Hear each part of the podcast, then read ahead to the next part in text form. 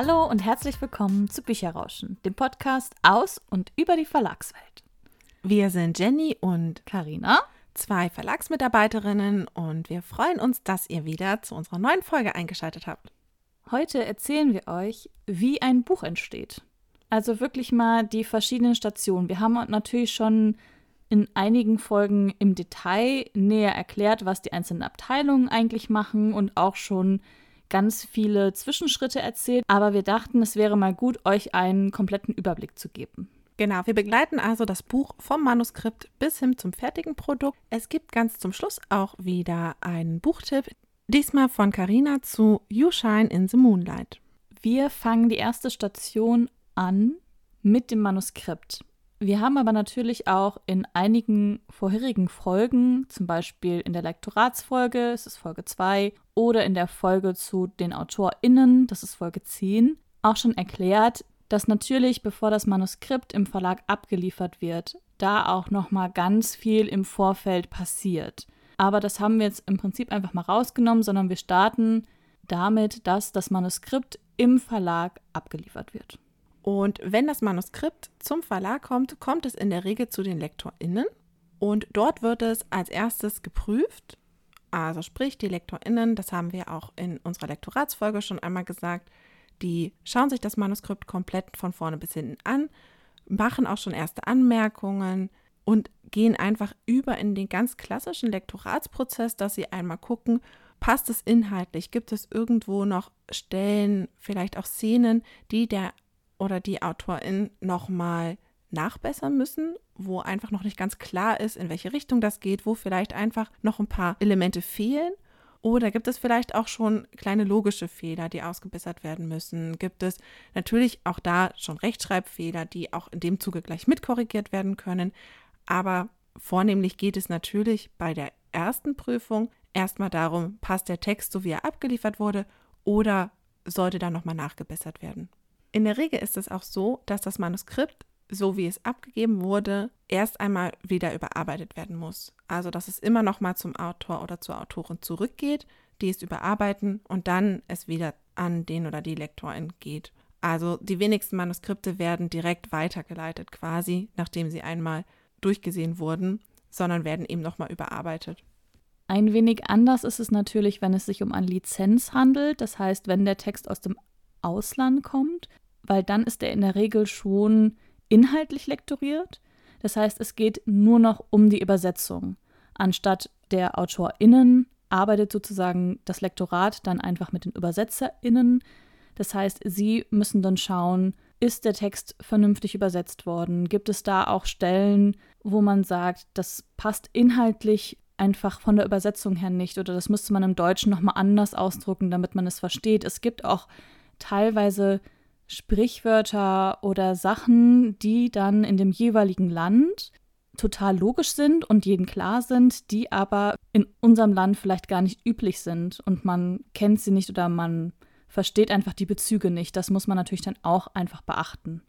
Aber sobald dann inhaltlich alles passt und man das Lektorat sozusagen abgeschlossen hat und man auch diese Korrekturgänge mit den AutorInnen oder mit den ÜbersetzerInnen hatte, dann geht es jetzt auch nochmal ins Korrektorat. Das heißt, es wird jetzt einfach nur nochmal auf grammatikalische Fehler oder auf Rechtschreibfehler geachtet. Das heißt, hier kommen jetzt nur noch die Feinheiten hin. Es geht gar nicht mehr um den Inhalt, sondern wirklich nur noch, dass es sprachlich einfach funktioniert. Das Korrektorat findet oft auch statt, nachdem ein Manuskript bereits gesetzt wurde. Also wenn es in die Herstellungsabteilung gegeben wurde und dort von den SetzerInnen bereits in das typische Buchlayout gebracht wurde, da ist manchmal auch das dann erst, dass ins Korrektorat geht. Weil auch gerade im Korrektorat teilweise auch da nochmal drauf geschaut wird, passen denn die Satzumbrüche? Passt es, dass die Zeile am Ende der Seite ist oder sollte sie lieber auf der nächsten Seite sein. Auch solche kleinen Feinheiten werden teilweise auch im Korrektorat noch mit betrachtet. Und es ist auch manchmal üblich, das Korrektorat auch auszulagern zusätzlich. Dass einfach nochmal jemand Außenstehendes, der noch gar nicht mit dem Buch zu tun hat, noch gar nichts über das Buch weiß, nochmal drüber liest und das alles einfach ausbessert. Und dann geht es zurück an den Lektor oder an die Lektorin und dann geht er auch die Sachen nochmal durch. Weil wenn man schon so oft den Text gelesen hat oder sich so lange damit beschäftigt hat, man sieht es nachher nicht mehr. Also ihr kennt das vielleicht auch selber von euch, wenn ihr Texte geschrieben habt und ihr habt das gefühlt fünfmal nochmal umgestellt. Ihr findet dann einfach die Fehler nicht mehr. Das stimmt. Ich habe eben schon gesagt, dass das Manuskript dann ja in die Herstellungsabteilung geht und dort gesetzt wird. In der Herstellungsabteilung wird parallel neben dem Satz auch das Cover gestaltet, beziehungsweise der Buchumschlag. Also was ist für ein Cover auf dem Buch am Ende? Wie sieht der Buchrücken aus? Was wird auf dem Rücken stehen? Auch gibt es zum Beispiel Klappen. All das wird in der Herstellungsabteilung, auch da haben wir ja auch schon mal eine separate Folge gemacht, erstellt. Und bei der Covergestaltung kommt es natürlich auch immer darauf an, welches Format das Buch hat, weil da auch einfach andere Voraussetzungen sind. Jenny hat zum Beispiel schon die Klappen angesprochen. Das ist dann halt beim Trade Paperback gegeben, aber nicht unbedingt beim Hardcover. Da ist aber teilweise der Vorsatz und der Nachsatz gestaltet mit einer Karte zum Beispiel. Vor allem im Fantasy-Bereich ist das ja sehr üblich. Die Karten, die im Vorsatz und Nachsatz sind, zählen sozusagen auch zu den Illustrationen und es gibt ja oft auch in Büchern, das ist in Kinderbüchern natürlich gang und gäbe, aber auch in Sachbüchern oder in Erwachsenenbüchern gibt es im Text Illustrationen, sowas wie Infokästen oder einfach wie es auch gestaltet ist. Es ist ja nicht einfach nur der Text teilweise, sondern je nach Buchform und Buchart ist der Text auch besonders gestaltet und das macht auch die Herstellung. Die Herstellung kümmert sich also vor allem wirklich um das Aussehen des Buches, um das ganze Layout natürlich und dass alles am Ende so aufbereitet ist, dass es dann nämlich in die Druckerei gehen kann. Auch darum kümmern sich die HerstellerInnen, dass das Buch am Ende, also die Datei, die man quasi dann zusammengebaut hat, dass die dann an die Druckerei geht. Man muss natürlich auch sagen, dass die HerstellerInnen nicht mit PDF arbeiten, sondern dass sie eigentlich ein eigenes Programm haben, in dem die halt den, das Buch setzen. In der Regel und in den meisten Verlagshäusern wird dort mit InDesign gearbeitet und da werden auch bereits eben Schnittmarken, die ganzen Begrenzungen für den Druck mit aufgebaut. Wenn man daraus jetzt ein PDF ziehen würde, würden die natürlich dann nicht unbedingt angezeigt werden. Aber gerade diese InDesign-Datei im Prinzip, das ist die Datei, wie sie dann auch am Ende zum Druck geht. Die Druckerei überprüft dann das Dokument, was sie erhalten haben vom Verlag und gleicht es auch mit den Daten ab, die sie haben, denn natürlich hat schon die Herstellungsabteilung im Vorfeld der Druckerei schon den Auftrag gegeben, auch gesagt, wie viele Seiten es werden, welches Papier es werden soll und wie auch das Buch gestaltet werden soll, also Hardcover, Trade Paperback und so weiter. Und die Druckerei bereitet dann alles vor mit dem Dokument. Es gibt zwei verschiedene Druckverfahren. Es gibt einmal den Digitaldruck und den Offsetdruck. Das stimmt. Man muss sagen, eigentlich gibt es natürlich auch noch mehr Druckverfahren, aber gerade für den Buchdruck heute werden eigentlich nur noch Offsetdruck oder Digitaldruck verwendet. Wir haben überlegt, euch das und die gängigen Druckverfahren, die es so gibt, nochmal in einer separaten Folge näher zu bringen, weil es einfach sehr umfangreich ist, das Thema. Nur so viel zum Druck. Im Prinzip wird die Datei vom Verlag genommen und beim Offsetdruck zum Beispiel wird dann die jeweilige Buchseite auf eine Platte im Prinzip gebracht. Und mit Platte meine ich auch wirklich eine physische Platte. Also man kann es sich so vorstellen wie eine Plexiglasscheibe, auf die dann die jeweiligen Buchstaben, die Bilder und so weiter im Prinzip so Art eingraviert werden. Und wenn ich jetzt diese Platte nehme und in Farbe tauche, dann werden bestimmte Elemente halt gedruckt. Aber wie gesagt, das erklären wir auch nochmal in einer separaten Folge. Was eben ganz spannend ist, es ist ein sogenannter Vierfarbdruck. Also die Farben werden alle nicht, wie man es vom Drucker zu Hause zum Beispiel kennt, dass wenn ich jetzt zu Hause zum Beispiel drucke, werden einfach die Farben auf mein Papier gedruckt. Alle gleichzeitig sozusagen, beziehungsweise teilweise eben auch übereinander. Und beim Offsetdruck ist es so, dass sie wirklich nacheinander aufeinander aufgebracht werden. Also im Prinzip, ich drucke erst schwarz, ich drucke dann gelb, ich drucke dann rot und ich drucke dann blau. Die Reihenfolge ist nicht unbedingt so. Das weiß ich nämlich tatsächlich gar nicht genau, wie rum die Reihenfolge ist. aber im Prinzip werden halt wirklich die Farben nacheinander gemacht. Dagegen haben wir den Digitaldruck, der, den könnt ihr euch vorstellen, wirklich so ähnlich funktioniert wie das, was ihr zu Hause habt, wenn ihr jetzt wirklich mit eurem eigenen Drucker eine Präsentation ausdruckt oder ein Cover ausdrucken würdet. Genauso ähnlich funktioniert eigentlich auch der Digitaldruck. Als ich mal eine Druckerei besucht habe, fand ich es zum Beispiel ganz spannend, dass das Cover extra gedruckt wird. Das heißt, es werden erst die Buchinnenseiten gedruckt und auch zusammengebunden, auch wieder nach verschiedenen Verfahren, je nachdem, was man haben möchte. Und das Cover wird dann separat extra gedruckt. Das heißt, es gibt ganz viele Paletten, wo dann zum Beispiel einfach nur der Deckel vom Hardcover da herumliegt. Und im Nachhinein wird es dann im Druck zusammengefügt. Der Text wird sozusagen auf übergroße Papierbögen gedruckt. Das sind dann acht oder 16 Seiten auf einem ganz großen Blatt und die müssen hinterher beschnitten werden. Deswegen gibt es auch diese Schnittmarken, die Jenny schon angesprochen hat, die dann im PDF sein müssen, weil dann die Druckerei ganz genau weiß, wo sie das Papier schneiden muss. Und deswegen ist auch in der Herstellung wichtig, was wir auch in unserer Folge mal erzählt haben, dass das Buch immer teilbar ist und dass eine bestimmte Seitenzahl dann einfach erreicht werden muss. Wenn das Buch dann zusammengeführt wurde mit Innenseiten und Cover, wird es von der Druckerei eingepackt und eingeschweißt. Und zusammengepackt gehen dann die Bücher zur Verlagsauslieferung von der Druckerei aus per Spedition in der Regel auf großen Paletten voll bepackt bis oben hin. Die Verlagsauslieferung ist je nach Verlag auch anders, denn manche Verlage haben eine eigene Verlagsauslieferung, die an sie angeschlossen ist, manchmal auch räumlich sehr in der Nähe ist zu ihnen. Es gibt aber auch sehr, sehr viele Verlage, die keine eigene Verlagsauslieferung haben, sondern die im Prinzip sich einer großen Verlagsauslieferung angeschlossen haben. Also wo eine Auslieferung nicht nur Verlag A die Bücher lagert, sondern eben auch noch von ganz vielen anderen Verlagen. Da gibt es dann bestimmte Stellplätze, auch da sind die Plätze meistens sehr begrenzt, also auch da muss der Verlag sehr stark kalkulieren, wie viele Paletten bekomme ich jetzt aus der Druckerei, passen die alle bei der Verlagsauslieferung rein, weil die eben im Prinzip angemietet werden.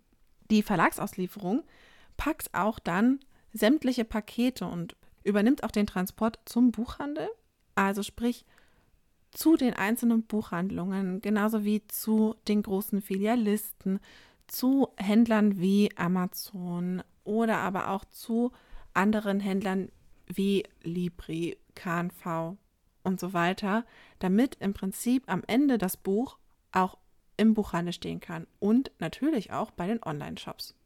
Es kommt auch in seltenen Fällen mal vor, dass Buchhandlungen direkt von der Druckerei beliefert werden dass der Verlag einen Sonderauftrag gemacht hat und gesagt hat, die eine Palette geht jetzt schon an Buchhandlung X. Das ist aber natürlich auch mit gewissen Kosten verbunden. Deswegen ist es halt auch wirklich nur in Ausnahmefällen. Das kann schon mal vorkommen, wenn man jetzt sagt, okay, es sind entweder so große Buchhandlungsketten, die dann sowieso drei, vier, fünf Paletten nehmen. Da muss man das halt nicht hin und her schiffen. Oder es kann auch mal im kleineren Rahmen sein, weil eine Veranstaltung stattfindet, die entweder kurz vor ET oder zum ET stattfindet, dass man sicher gehen möchte, dass die Bücher auch wirklich da sind. Aber in der Regel geht alles direkt zur Verlagsauslieferung. Das war es auch im Prinzip so ein bisschen der Weg, wie ein Buch entsteht. Es gibt natürlich noch ganz viel, was dann im Nachhinein passiert.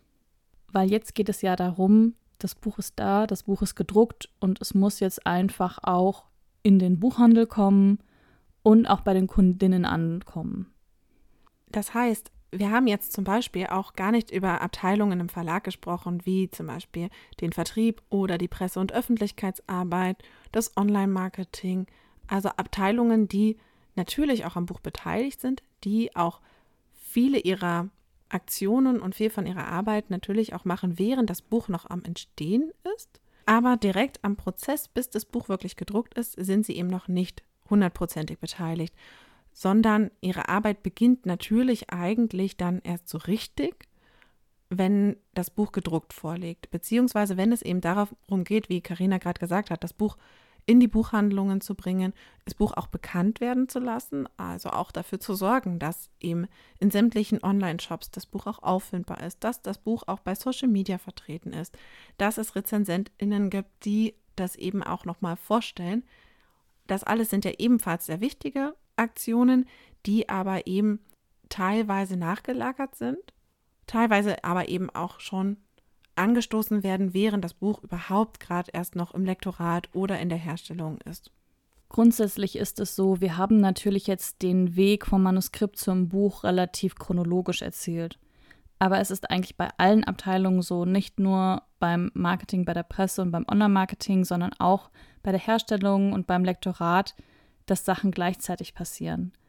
Also auch das Cover wird teilweise schon gestaltet, wo das Manuskript noch nicht richtig fertig ist oder noch nicht richtig steht. Das sind einfach Prozesse im Verlag, die auch dauern, weil es immer verschiedene Korrekturschleifen gibt und auch Leute, die dann Sachen freigeben müssen, nicht nur die AutorInnen, sondern halt auch in-house im Verlag. Und deswegen passiert einfach vieles gleichzeitig. Wir wollten euch nur so ein bisschen chronologischen Weg aufzeigen, damit es besser verständlich ist. Wir hoffen also, dass wir euch einen kleinen Eindruck davon geben konnten, wie genau die einzelnen Rädchen ineinandergreifen, damit am Ende das Buch gedruckt vorliegt. Solltet ihr noch Fragen haben, dann schreibt uns natürlich gerne. Ihr könnt uns erreichen auf Instagram über unseren Kanal oder aber unter bücherrauschen.web.de. Und Bevor wir mit unserer Folge zum Ende kommen, hat, wie schon eingangs erwähnt, Karina einen tollen Buchtipp vorbereitet, und zwar zu You Shine in the Moonlight. Mein Buchtipp ist eine sogenannte Light Novel. Es ist ein japanischer Roman. Es ist auch ganz spannend, weil Light Novel ist auch wirklich ein japanisches Phänomen. Also es sind, ist ein Buchgenre aus Japan, wo es natürlich auch Übersetzungen gibt. Eine stelle ich euch auch jetzt vor aber das Wort setzt sich halt aus englischen Begriffen zusammen und beschreibt im Prinzip ein Genre, das sich vorwiegend an junge Erwachsene richtet und Illustrationen im Manga-Stil auch noch aufweist. Und oft ist es auch so, dass es zu der Light Novel auch eine Manga-Adaption gibt. Bevor ich jetzt aber anfange, vom Inhalt zu erzählen, möchte ich gerne noch eine Triggerwarnung geben, denn in dem Roman geht es vornehmlich um das Thema Krankheit, Tod und Selbstmord. Also für jeden, wo die Themen einfach etwas schwieriger sind und sagen, sie möchten es gerne jetzt nicht anhören, was ich zu dem Buch zu sagen habe, die möchten wir an dieser Stelle natürlich gerne verabschieden. Und sagen, dass wir uns natürlich gefreut haben, dass ihr bis hierher unsere Folge gehört habt und dass wir uns freuen, wenn ihr beim nächsten Mal auch wieder mit dabei seid. Kommen wir aber jetzt zum Inhalt. Es geht um den jungen Takuya, der seine Klassenkameradin im Krankenhaus besucht. Die ist nämlich an einer mysteriösen Leuchtkrankheit erkrankt. Also es ist eine Krankheit, die im Roman erfunden wird sozusagen und die dazu führt, dass Betroffene im Mondschein anfangen zu schimmern und eigentlich immer im Tod enden. Das heißt, die Klassenkameradin Mamisu ist schon ihr halbes Leben im Krankenhaus und ist oft einfach auch nicht in der Klasse, deswegen kennen sie auch viele gar nicht. Und Takuya hat eigentlich auch gar nichts mit ihr zu tun, wird aber gezwungen, ihr etwas von der Schule zu überbringen, deswegen muss er sie besuchen. Und die beiden lernen sich dann halt irgendwie kennen und Mamisu hat eine Liste an Sachen, die sie gerne erledigen möchte vor ihrem Tod. Und Takuya bietet dann an, dass er für sie diese Sachen macht. Und sie schickt ihn dann los und gibt ihm eine Aufgabe nach der nächsten, die er dann erledigen muss. Das sind manchmal für ihn sehr peinliche Sachen. Das führt natürlich auch zu witzigen Situationen, wenn er versucht, ihre Wünsche zu erfüllen. Grundsätzlich hört sich das erstmal dann nach einem Plot an, den man, glaube ich, schon öfters mal gehört hat. Finde ich tatsächlich gar nicht, weil ich finde, es gibt ganz oft so Plots, wo wenn jemand kurz vorm Tod steht oder so, er so eine, eben so eine Bucketlist hat, die aber gemeinsam abgearbeitet wird. Also ich finde es schon ungewöhnlich, dass er das alleine macht, ohne sie.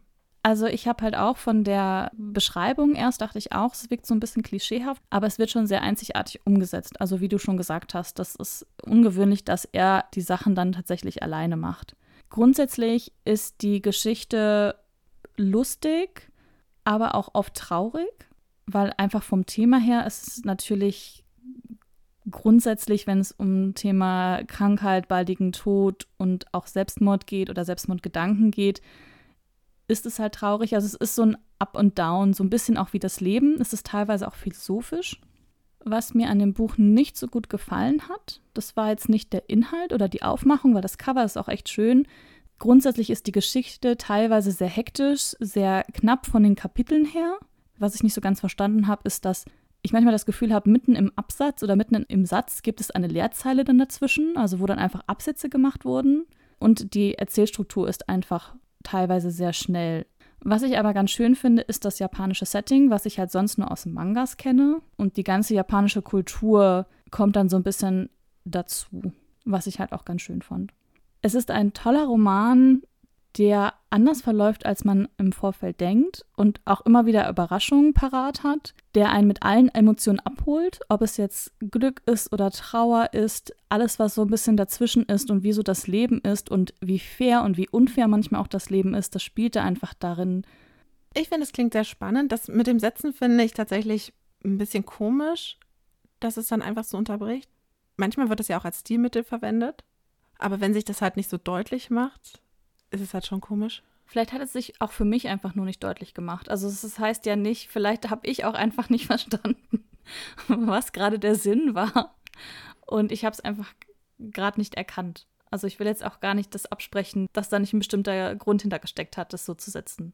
Okay, also es kommt auf den Versuch dann darauf an, sich das auch selber nochmal anzuschauen und zu schauen, ob man den gleichen Eindruck hat wie Karina oder ob man nicht doch einen tieferen Sinn dahinter entdecken kann. Ich finde, es klingt trotzdem sehr spannend was ich mich jetzt gefragt habe, nachdem du so ein bisschen vom Inhalt erzählt hast, es klingt trotzdem so ein bisschen wie eine Liebesgeschichte und es klingt auch, als ob es schon so ein bisschen kitschig wird. Ist auch teilweise so. Also es ist auch schon eine Liebesgeschichte zwischen den beiden dann auch, weil Tatsu ja auch jemand ist, der eigentlich gar nicht zu ihr hin möchte und auch gar keine Lust darauf hat und von einem anderen Klassenkameraden aber so ein bisschen gezwungen wird. Und er kann aber dann auch irgendwie nicht wegbleiben. Also Mami so fasziniert ihn dann auch. Und er kommt dann einfach immer wieder zu ihr und es entwickelt sich halt eine Freundschaft. Und im Laufe der Geschichte entwickeln die beiden auch Gefühle füreinander. Aber ist es kitschig? An manchen Stellen schon, würde ich sagen. Es ist halt teilweise dramatisch und es gehört natürlich auch dazu, weil sie ist halt sehr jung und sie stirbt und sie hat natürlich ganz viel, was sie eigentlich noch erleben möchte und es stört sie halt einfach, dass ihr Körper nicht mitmacht und ihr Körper ihr nicht die Gelegenheit gibt, all diese Sachen zu erleben, die sie gerne erleben möchte. Und auch Tatsuya, der durch sie auch noch mal andere Sachen erlebt und auch noch mal sich auch Sachen traut, die er vorher irgendwie nicht gemacht hat. Spielen natürlich auch nicht nur die beiden eine Rolle, sondern es kommen auch andere Figuren vor, also die Eltern von den beiden, oder auch der Klassenkamerad, der auch einen bestimmten Hintergrund mit Mami zu hat. Und man erfährt auch im Nachhinein erst relativ spät, was für einen Hintergrund er hat und warum er sie eigentlich nicht besuchen möchte, aber sich trotzdem immer wieder nach ihr erkundigt. Klingt also jetzt dann doch nicht ganz so kitschig, wie ich gerade befürchtet habe tatsächlich. Und es ist natürlich auch eine große Frage, um die sich ja dann das ganze Buch dreht. Es ist halt grundsätzlich vor allen Dingen auch einfach traurig in allen Punkten sowohl bei Tatsuya als auch bei ihr sind es einfach Sachen, die beide beschäftigen und es ist ein schweres Thema auch und deswegen hat natürlich das Buch auch eine gewisse Grundstimmung, trotz der lustigen Stellen. Ich kann mich nur wiederholen, es klingt wirklich spannend. Also ich finde, es hat mich jetzt auf jeden Fall schon mal angesprochen. Ich hoffe, ihr fandet Karinas Buchtipp ebenfalls spannend und schaut euch das Buch jetzt einmal genauer an. Wir sind damit beim Ende dieser Folge angelangt. Wenn ihr noch Anregungen, Ideen, Wünsche habt für uns, dann schreibt uns doch gerne eine Mail an bücherrauschen.web.de oder besucht uns auf unserem Instagram-Kanal. Lasst uns auch gerne eine Bewertung bei den Podcast-Plattformen da. Da freuen wir uns natürlich auch jedes Mal drüber. Ansonsten würde ich sagen, wir hören uns beim nächsten Mal. Bis dann!